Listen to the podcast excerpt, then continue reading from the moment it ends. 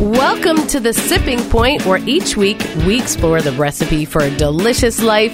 I'm your host, Laurie Forster, the wine coach, and I've made it my mission in life to demystify wine one glass at a time.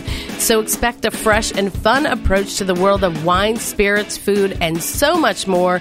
This week on The Sipping Point, we taste a wine from one of Sonoma Valley's stars, Jordan Winery.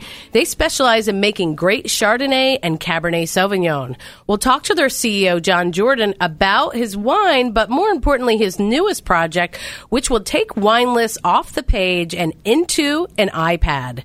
Then Jordan's executive chef, Todd Knoll is going to tell us how to create perfect pairings with their wines and many others, and he'll share his recipes with you today. So, as always, we feature a wine that I want you to go out and try. And this week, for our sip of the week, we have the Jordan Chardonnay. It's from Russian River Valley in Sonoma, and it is really a stunner. It's at Wells Discount Liquors for thirty five ninety nine. If you like a well made Chardonnay. This is one to try.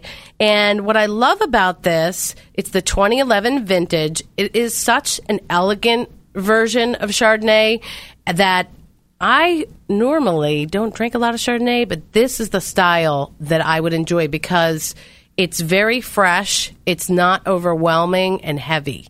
So, Michael, I know you're much more of a red drinker typically.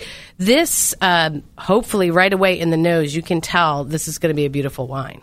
Yeah, it reminds me of like uh, hate to sound corny here, but like a spring morning almost. Just that really like kind of fresh, cold, dewy. Yeah, you've sort got of, a uh, lot misty of air. apples on there. Granny Smith, which is one of my favorite styles, the green ones, just fresh. You you can smell there's going to be some acidity on this. And in the background, you can tell there's some elegant oak on there, but it's not the first thing you go with. You're getting um, stone fruit, like peaches or nectarines, right? Like Right, the yeah. perfume that you're talking about. And then on the palate, what I love is this great balance of acid, pucker factor, right? Right, yeah, Which lots of makes that. it, but also the warmth and creaminess. Right, yeah. And like you said, I almost feel like I should be drinking this out of like a more opulent glass. I don't know what it is about it that just seems like uh, regal almost, but uh, It is. It's it's beautiful, and many times the winemaker was saying that they'll put this in a blind tasting lineup, meaning people don't know what they're drinking, next to famed Burgundies from Puligny Montrachet that are three and four times the cost, and the judges, expert judges, can't Oh, tell wow. the difference. So. This really has an old world kind of style with some of what people love about the new world. At a price, you can't touch a Puligny Montrachet for thirty five ninety nine. So this is a wine for a meal. And Chef Todd Knoll, who's the executive chef at Jordan, will be with us later in our wine sandwich of the week segment. But this is great for you know what we love here?